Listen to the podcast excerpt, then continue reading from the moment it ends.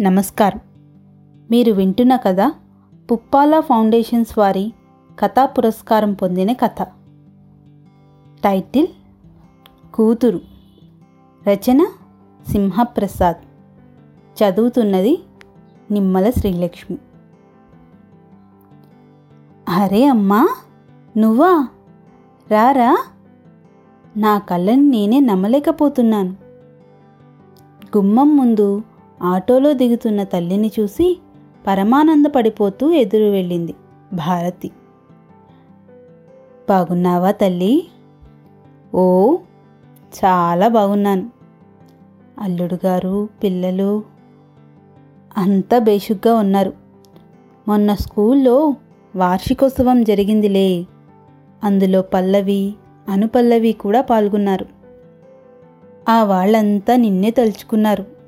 నువ్వు వచ్చుంటే చూసేదానివని ఎన్నిసార్లు అన్నారో వాళ్ళు నా మనవరాళ్ళు. అందుకనేనే ఆ అపేక్షలు అభిమానాలును మురిసిపోయింది జానకమ్మ. బ్యాగు సూట్ కేసు ఇంట్లో పెడుతూ వాళ్ళకి నువ్వంటే ఎంతో ఇదిలే అంది. ఆ వెంటనే లగేజీ చూసి గతుక్కుమంది. నుదురు ముడిపడింది. ఊర్నుంచి చాలా మోసుకొచ్చినట్టున్నావే? ఆశ్చర్యాన్ని దాచుకుంటూ అడిగింది. పెద్దగా ఏం తేలేదే. పిల్లల కోసం కజ్జికాయలు కారపూస చేశాను. అల్లుడు గారికి ఇష్టమని దప్పకాయ పచ్చడి పెట్టాను. నీకోసం గుమ్మడి వడియాలు పిండి వడియాలు తెచ్చాను. సూట్ కేసు నిండా ఉన్న తల్లి బట్టలు చూసి ఎన్నాళ్ళు తిష్టవేస్తుందో అనుకుంటూ అంది.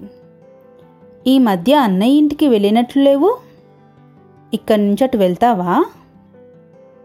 అబ్బబ్బే ఇప్పుడప్పుడే వాళ్ళ దగ్గరికి వెళ్ళాను.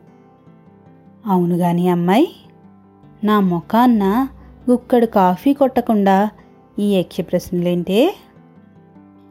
ఏమిటో నువ్వు వచ్చావన్న సంతోషంలో మర్చిపోయాను. చిటికెలో తెస్తాను కానీ నువ్వు సోఫాలో కూర్చొని టీవీ పెట్టుకో. తను వచ్చినప్పుడల్లా పడుకునే గదికి వెళ్ళింది జానకమ్మ. స్టోర్ రూమ్లా ఉంది. సామాన్లన్నీ అడ్డదిడ్డంగా పడున్నాయి. కొంగు బిగించి సామాన్లన్నీ సదిరింది. చీపురు అందుకొని ఊడ్చింది. చాప మీద బొంతపరిచి తన పడకకి ఏర్పాటు చేసుకుంటుంటే కాఫీ తెచ్చింది భారతి.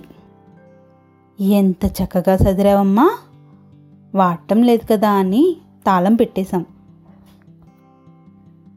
అయినా వారానికి ఓ మాటైనా తుడుస్తూ ఉండవే. మూడు గదుల ఇల్లు నా కోసమే కొనుంటారు. నీ దగ్గరకు వస్తే ప్రాణానికి ఎంతో నిశ్చింతగా ఉంటుందనుకో. ఏం? అన్నయ్య దగ్గర ఉండదా?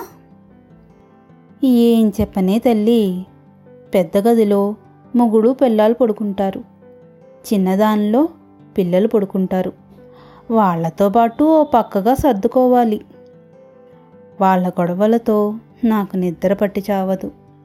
పోనీ హాల్లో పడుకుందామంటే అర్ధరాత్రి దాకా టీవీ కట్టడం మీ అన్నయ్య. చిన్నగా నిట్టూరుస్తూ అంది. మేం మూడు గదులు ఇల్లు కొనుక్కోవడం పొరపాటైనట్టుంది. లోపల కొనుక్కుంది భారతి.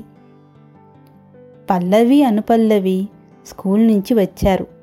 అమ్మమ్మను చూసి బోలెడు సంబరపడిపోయారు. బ్యాగులు విసిరేసి ఆమెని చుట్టేశారు. దుస్తులు మార్చుకోకుండా ఆ పోచికోళ్ళ కబుర్లేంటి? కయ్యమంది భారతి. అమ్మ మూడ్ బాగోలేదు. పద పద. పిల్లలిద్దరూ పెదవుల మీద చూపుడు వేలు ఉంచుకొని కళ్ళతో సైగ చేసుకొని మెల్లగా జారుకున్నారు. అల్లుడు రాజారావు ఆఫీస్ నుంచి వస్తూనే అత్తగారిని చూసి కుశల ప్రశ్నలు వేశాడు. మీరు ఇంట్లో ఉంటే చాలు పెద్ద దిక్కు ఉన్నట్టు అనిపిస్తుంది అత్తయ్య అన్నాడు. అతడికి తన చిన్నప్పుడే చనిపోయిన తల్లి గుర్తొచ్చింది. కళ్ళు చెమర్చాయి. అంతా నీ అభిమానమయ్యా. ఇక్కడుంటే నాకు ఎంతో తేరిపిగా ఉంటుందనుకో. వారి మాటలు వింటున్న భారతి మూతి మూడు వంకర్లు తిప్పింది. ఇంకేం? మాతోనే ఉండిపోండి అత్తయ్యా భారతి గుండెల్లో పెద్ద బండబడింది. ఎక్కడ తల్లి సరే అంటుందోనని కంగారు పడిపోయింది. అమ్మ ఉంటే అన్నయ్య దగ్గర ఉంటుంది లేదా పల్లెలోని మా ఇంట్లో ఉంటుంది. అంతే తప్ప ఇంకెక్కడా ఉండదు ఉండలేదు. గుంబనంగా నవ్వుకుంది జానకమ్మ. మర్నాడు భోజనాలయ్యాక టీవీ సీరియల్ చూస్తూ కూర్చున్నారు తల్లి కూతుళ్ళు. ఏవిటో ఈ దిక్కుమాలిన సీరియల్లో అత్తలందరినీ రాక్షసులుగానే చూపిస్తారు. వీళ్ళ కళ్ళకి మంచి అత్తలు కనిపించరనుకుంటా. ఇలా చూపిస్తేనే జనానికి నచ్చుతున్నాయమ్మా. వేల ఎపిసోడుల్ని ఏళ్ళ తరబడి ఎంతో ఓపిగ్గా చూస్తున్నారు. నాకు నచ్చవు తల్లి ఎప్పుడైనా ఊసిపోక చూస్తుంటానంతే. అన్నయ్య దగ్గరుంటే అది చూడను. మీ వదిన హిందీ సీరియళ్ళు చూస్తుంది. నాకవి అర్థమై చావవు. ఏ రకంగా చూసినా వాళ్ళ అదృష్టవంతులు ఇద్దరు అబ్బాయిలే. నాకే. దేవుడు అన్యాయం చేశాడు. ఇద్దరిని ఆడపిల్లలుగా పుట్టించాడు. అదేం మాట భారతి. ఆడపిల్లలంటే ఆదిలక్ష్ములు. అలాంటి కబుర్లు సవాలక్ష నేను చెబుతాను. మోసే వాళ్ళకి తెలుస్తుంది కాడిపరు. మేం నిన్ను మోయలేదు. ఆ రోజులు వేరు. పండక్కి పది రూపాయలు పెట్టి కొత్త బట్టలు కొంటే చాలు. అవి ఎలాంటివైనా పొంగిపోయేదాన్ని. వీళ్ళలా సర్ది పెట్టుకోరు. మార్కెట్లోకి వచ్చిన కొత్త ఫ్యాషన్ దుస్తులన్నీ వీళ్ళకే కావాలి. ఈయన సగం సంపాదన వాళ్ళ బట్టలకి సోకులకి సరిపోతుంది. ఎంతైనా అన్నయ్య అదృష్టవంతుడు. పిల్లల్ని చదివిస్తే సరిపోతుంది. మేమేమో చదువులు చదివించాలి బోలెడు కట్నాలు పోసి పెళ్ళిళ్ళు చేయాలి. రోజులు వేగంగా మారిపోతున్నాయే. ఎదురు కట్నం ఇచ్చే రోజులు వస్తాయి. చూడు. భ్రూణ హత్యలు ఇలాగే కొనసాగితే అబ్బాయిలకి అసలు అమ్మాయిలే దొరకరు. తెలుసా? అవన్నీ పగటి కలల్లేమ్మా. ఆడదంటే అనాది నుంచి లోకువే. అన్నయ్యకులాగా నాకు మగపిల్లలే పుడితే ఎంత బాగుండేదో నవ్వింది జానకమ్మ. నువ్విలా అంటావు. ఒక్క ఆడపిల్ల లేదని అన్నయ్య వదిలేళ్ళు బాధపడిపోతూ ఉంటారు. ఎందుకట పాపం? ఇల్లు ఊడ్చుకుపోవడానికా పిచ్చి పిల్ల. ఆడపిల్ల విలువ నీకు తెలీదే. ఎప్పుడింటికెళ్ళినా ఆప్యాయంగా పలకరించి ఆదరించేది ఆడపిల్లేనే.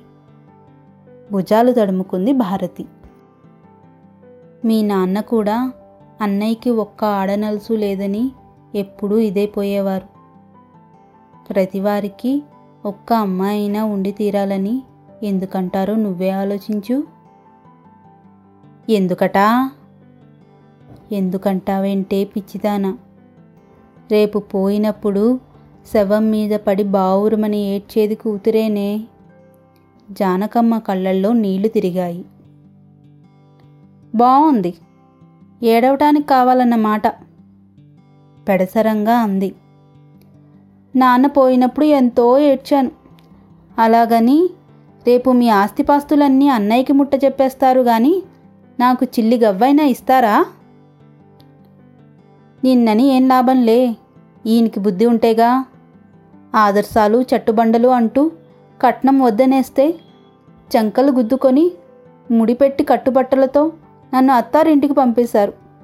అంతే తప్ప మీరిద్దామనుకున్న కట్నమైనా ముట్ట చెప్పారా చెప్పు? నిలుగునా ఆశ్చర్యపోతూ చూసింది. ఆ పైన బుగ్గలు నొక్కుకుంది జానకమ్మ. అప్పుడు నువ్వు నీ కాబోయే భర్త అంత ఆదర్శవంతుడు ఇంత గొప్పవాడు అని ఊరేగావు కదే? నేనో పిచ్చిదాన్ని. నేను మీకు బరువవ్వనందుకు పొంగిపోయాను. నా గుండెల మీదకి రెండు కుంపట్లెక్కాక ఇప్పుడిప్పుడు తెలుస్తోంది. అదెంత పనికి మాలిన పనో అని చదువుకున్న దానివి నువ్వు ఇలా మాట్లాడటం ఏమీ బాగలేదు ఆహా ఎలా మాట్లాడాలో చెప్పమ్మా నేర్చుకుంటాను వ్యంగ్యంగా అంది. మేము నిన్ను అన్నయ్యని వేరువేరుగా ఎప్పుడూ చూడలేదు. ఇద్దరిని ఒకే రకంగా చూసాం సమానంగా పెంచాం. ఎంత చదువుతానంటే అంతా చదివించాం. పెళ్ళిళ్ళు చేశాం. నిజం చెప్పాలంటే అన్నయ్య పెళ్ళి కన్నా నీ పెళ్ళికే ఎక్కువ ఖర్చు చేశాం. పెట్టుపోతలకి పురుళ్ళకు పుణ్యాలకి చాలా ఖర్చు పెట్టాం. అంటే నా కోసం ఇంటిని దోచిపెట్టారంటావా? పుట్టింటి నుంచి ఎంత పట్టుకెళ్ళినా ఆడపిల్లకి తృప్తి ఉండదు. అది మంచి పద్ధతి కాదు భారతి. అక్కడికి నేనేదో మీ ఇంటి మీద పడి దోచుకుపోయినట్టు మాట్లాడతావేంటమ్మా? నిజం మాట్లాడితే నిష్ఠూరంగా అనిపిస్తుంది కానీ అన్నయ్య పిల్లలకి పెట్టినట్టే నా పిల్లలకు తూచినట్టు పెడుతుంటావు కానీ ఆడపిల్లనని అదనంగా ఒక్క కాసు బంగారం ముట్టజెప్పావా చెప్పు? నిలదీస్తున్నట్టు అడిగింది. పెట్టే రోజులు ముందెన్ని లేవే పిచ్చిదాన? ఎప్పటి మాట అప్పుడే? మా ఆడపడుచు తన కూతురి రెండు చేతులకి రెండు అరవంకీలు చేయించింది.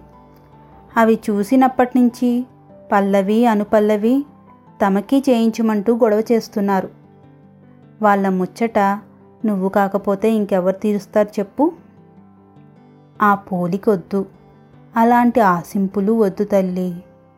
ఉన్నంతలో కాళ్ళు చాపుకోవడం నేర్చుకో. ఎంతో తృప్తిగా ఉంటుంది. కంటి నిండా నిద్ర పడుతుంది. ఈ ధర్మోపదేశాలు నాకొద్దు.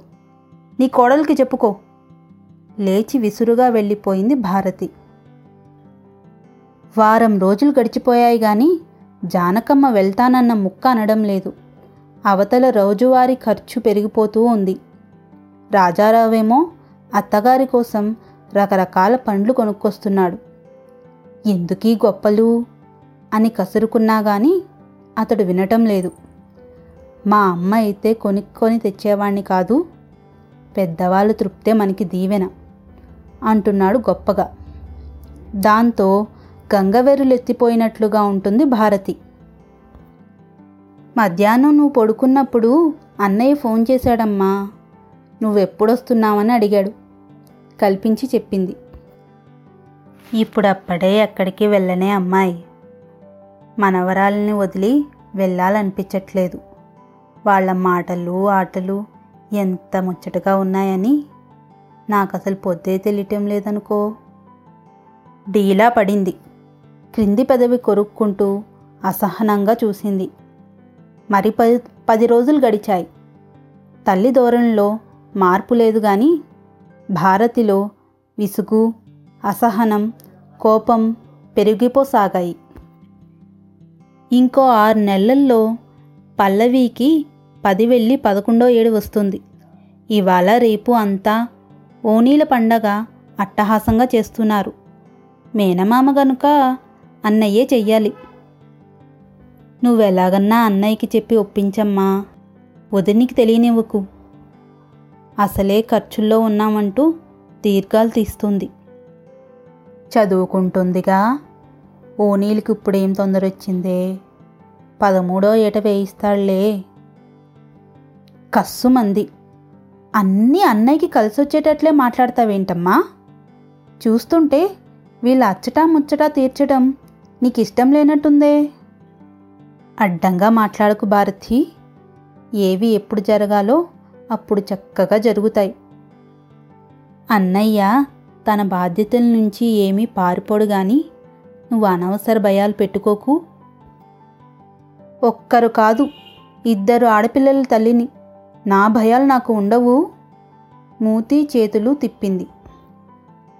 అల్లుడిగారి రెక్కలు చెల్లగా ఉన్నాయి. నువ్వు అనవసరంగా ఆందోళన పడకు. ఆయనకి బోల్డ్ వచ్చి పడుతుంది అనుకుంటున్నావు కాబోలు. జీతం బారెడు చేతికి మూరెడు అని సగం ట్యాక్సులకే పోతుంది. స్కూల్ ఫీజులు ఇదివరకుట్లా వందల్లో వేలల్లో లేవు. లక్షల్లో ఉన్నాయి. ఇక నెల నెల ఇంటి అప్పు కిస్తీ కట్టకపోతే బ్యాంక్ వాళ్ళు నోటీసుల మీద నోటీసులు ఇస్తున్నారు. మిగిలిన దాంతోనే పప్పులు ఉప్పులు కొనుక్కోవాలి. అది ఇది అని లేదు.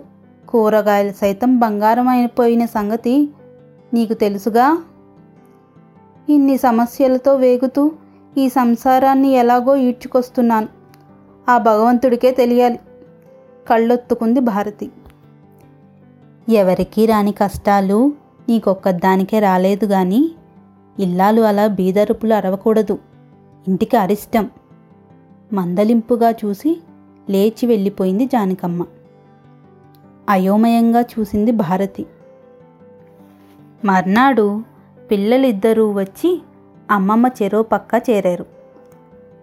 ఇవాళ నీతోనే పడుకుంటామమ్మమ్మ పల్లవి అంది. ఓ పడుకోన్రా మంచి కథలు చెప్తాను రండి. నీ చిన్నప్పుడు ఎలా ఉండేవారో? ఏం ఆడుకునేవారో? చెప్పమ్మమ్మా. అడిగింది అనుపల్లవి. ఆ రోజుల్లో మాకు మీలాగా స్వేచ్ఛ ఉండేది కాదు. ఆటైనా పాటైనా అన్నీ ఇంట్లోనే. గుడికి బడికి తప్ప ఇంకెక్కడికి వెళ్ళనిచ్చేవారే కాదు. మాది పల్లెటూరు గనుక కాలు బయట పెడితే చాలు. ఊరంతటికి తెలిసిపోయేది. అట్లదద్దికి మాత్రం ఆడపిల్లలందరం తోటల్లోకెళ్ళి ఉయ్యాలు లూగేవాళ్ళం. భోగి పండక్కి పోటీ పడి గొబ్బెమ్మలు పెట్టేవాళ్ళం. ముచ్చటగా పెద్ద పెద్ద ముగ్గులేసేవాళ్ళం. ఎంతో ఆసక్తిగా వింటూనే నిద్రపోయారు. వారి తలలు నిమిరి మురిసిపోయింది జానకమ్మ. ఆ మర్నాడు వచ్చారు. రండ్రా రండి. చదువులైపోయాయా? హోంవర్కులు చేసేసాం మరేమో అమ్మమ్మ? నీకు కాసుల పేరుందంటగా? అమ్మ చెప్పింది. మాకు చూపించవా? గోముగా అడిగారు. పెట్టెలోంచి తీసి ఎంతో సంబరంగా చూపించింది జానకమ్మ. ఎంత బావుందో. మురిసిపోయారు పిల్లలు. ఇది మా అమ్మది. పెళ్ళిలో నాకు యాభై కాసులు బంగారం పెడతానన్నారు. పది కాసులు తక్కువయ్యాయి. కొనడానికి డబ్బులు సర్దుబాటు అవ్వలేదు. దాంతో మా అమ్మ కాసుల పేరు నాకు పెట్టేశారు. మాకు కూడా ఇలాంటిదే చేయించవా? పల్లవి అడిగింది. మీ పెళ్ళికి ఇంతకంటే గొప్పగా ఉండేవి మీ అమ్మ చేయిస్తుందిలేండి. నిన్ను అడిగితే ఇప్పుడే చేయిస్తావని అమ్మ చెప్పిందమ్మమ్మ అనుపల్లవి అంది. విషయం అర్థమయ్యింది. మందహాసం చేసింది.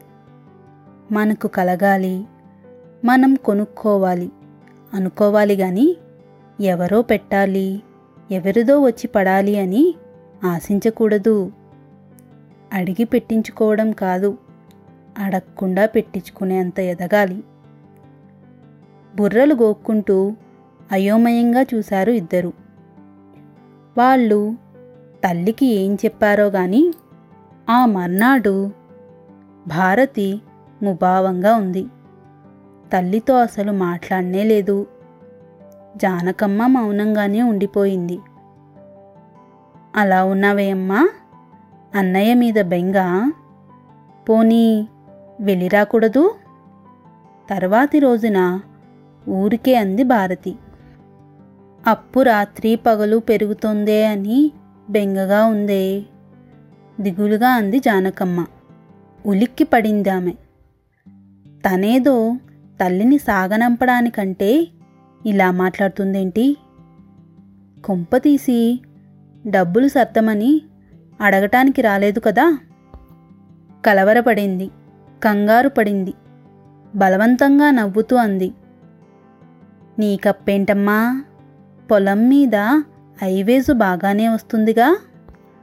అంతా తవ్వుతున్నారు కదా అని చెప్పి అప్పు చేసి రొయ్యల చెరువు తవ్వాం. ఈలోగా తహసీల్దారు వచ్చి అడ్డుపడ్డాడు. రొయ్యల సాగు మానేసి మళ్ళీ వరి ఊడ్చాం. ఉప్పు పండుతుంది. అప్పెలా తీరుతుందో ఏమో. మరి మాటలు పొడిగించక ఏదో పని ఉన్నట్లు లేచి వెళ్ళిపోయింది భారతి. జానకమ్మ వచ్చి నెల రోజులు దాటేసింది. అందరికీ సంతోషంగానే ఉంది గాని భారతికి మాత్రం గరదం తాగుతున్నట్టుగా ఉంది. తల్లి బరువు రోజురోజుకి పెరిగిపోతుందని తనలో తాను కొట్టుకుపోతుంది. నువ్వు ఇక్కడ తిష్ట వేశావని మా మామగారికి తెలిసిందమ్మా. పుట్టింటి వారికి ఇల్లు దోచిపెట్టేస్తున్నానని నిష్ఠూరంగా మాట్లాడారట. తల్లి పక్కకు చేరి ఎంతో బాధపడిపోతున్నట్టు ముఖం పెట్టింది. మెల్లగా చెప్పింది భారతి. అలా ఎలా అన్నారే? ఆడపిల్లకి పుట్టింటితో ఉన్న అనుబంధం కడదాకా తెగిపోదు. పుణ్యస్త్రీగా కాటికి వెళ్ళేటప్పుడు పసుపు కుంకుమ గాజులు తెచ్చేది పుట్టింటి వాళ్ళేనే. అది వేరు ఇది వేరు. ఏదైనా చూసే కళ్ళని బట్టి ఉంటుంది. సరిగ్గా అప్పుడే రాజారావు రావడంతో అతన్ని పిలిచింది. ఆధారం లేని తల్లిదండ్రుల్ని చూసే బాధ్యత కొడుకుతో పాటు కూతుళ్ళకి సమానంగా ఉందని కోర్టులు చెప్పాయి కదా అల్లుడుగారు? అలాగని చట్టం ఉంది. ఆస్తుల్నే కాదు అప్పుల్ని పంచుకోవాలి. వాళ్ళని పోషించలేమంటే కుదరదు. కొడుకులు కూతుళ్ళు వారి బాధ్యత పంచుకోవాల్సిందే. వారి చివరి మజిలీకి ఇద్దరూ పూచి ఉండాల్సిందే. ఓరగా కూతురి వంక చూసింది జానకమ్మ. భారతి ముఖం జేవురించింది. బోలెడు సంపాదిస్తున్న కొడుకున్నా కూతురి ఇంటి మీద వాలిపోవచ్చా? ఉక్రోషపడుతూ అడిగింది. వాళ్ళకెక్కడ బాగుంటే అక్కడ ఉండొచ్చు. చట్టం దృష్టిలో కూతురైనా కొడుకైనా ఇద్దరూ సమానమే. మీరు మరీను లోకంలో ఎక్కడా లేని చెప్తారు. చటుక్కున లేచి వెళ్ళిపోయింది భారతి. నవ్వుకుంది జానకమ్మ.